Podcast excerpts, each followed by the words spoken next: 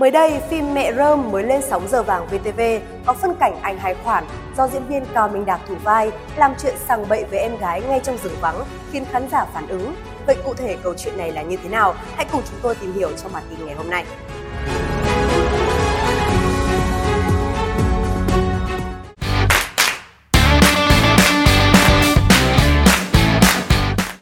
Mẹ Dơm có phân đoạn nhân vật khoản, người mà được Loan do diễn viên Huỳnh Hồng Loan gọi là anh hai, vừa trở về làng mô sau thời gian mãn hạn tù.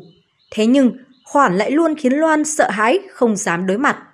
Loan là cô em gái khở khảo, đến mức hay bị ức hiếp, nhưng lại được mô gù, thái hòa, một đàn ông nghèo khổ, mồ côi, với hình dạng bề ngoài xấu xí, đem lòng yêu và không ít lần đứng ra bảo vệ.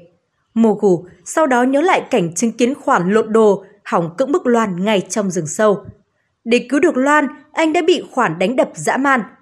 Ở đoạn cuối tập 1 của mẹ dơm còn hé lộ cảnh Loan đang ngủ thì bị anh hai mới ra tù, mau vào phòng hòng giở trò. Xem xong nội dung của phần 1, không ít khán giả phỏng đoán rằng có vẻ như Khoản và Loan không phải anh em ruột nên hắn ta mới 5 lần 7 lượt giở trò sảng bậy. Dù vậy, một bộ phận người xem vẫn phản ứng gay gắt khi cho rằng nội dung như vậy liệu có hợp với phim Giờ Vàng.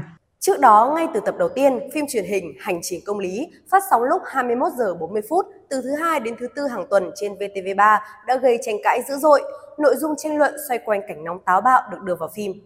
Hành trình công lý là tác phẩm Việt hóa từ phim The Good Wife, tạm dịch Người vợ tốt của đài truyền hình CBS, Mỹ. Nội dung phim xoay quanh câu chuyện về nhân vật Phương, Hồng Diễm đóng, tốt nghiệp ngành luật nhưng chấp nhận từ bỏ sự nghiệp để chăm lo cho gia đình.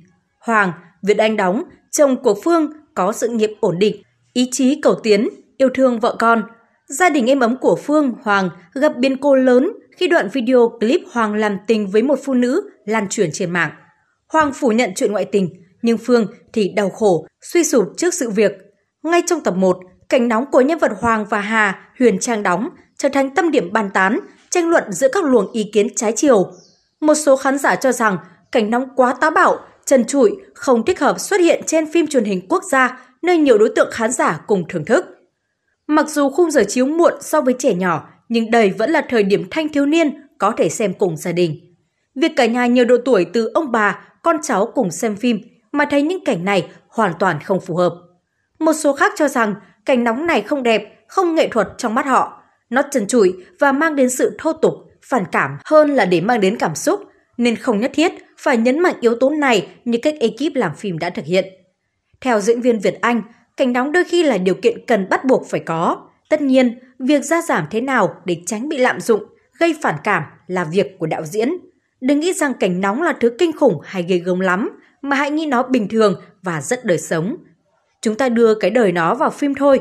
Với phim này, cảnh nóng khá mạnh, nhưng cái mạnh đó mới phục vụ được cho đời sống nhân vật.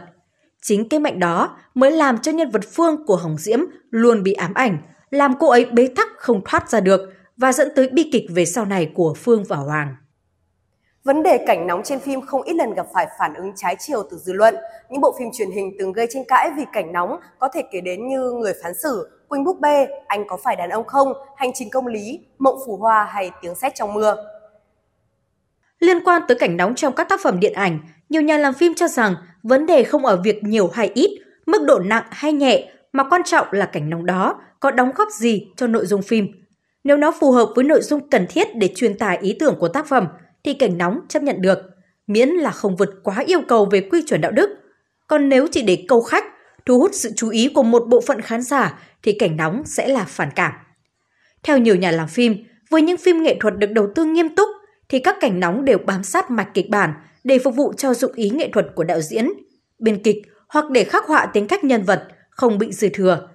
Việc các tác phẩm được đến với công chúng một cách trọn vẹn là động lực để các nhà làm phim mạnh dạn thực hiện các cảnh quay gai góc hơn, phục vụ nhu cầu thưởng thức đa dạng của khán giả.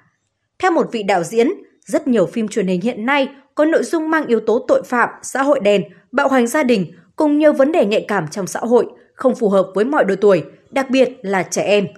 Khác với phim chiếu rạp, tất cả mọi người đều có thể tiếp cận phim truyền hình dễ dàng trên TV. Do đó, cần có sự cảnh báo hoặc dán nhãn độ tuổi trước mỗi bộ phim để khán giả dễ giám sát nội dung và tránh cho con em xem những bộ phim không phù hợp.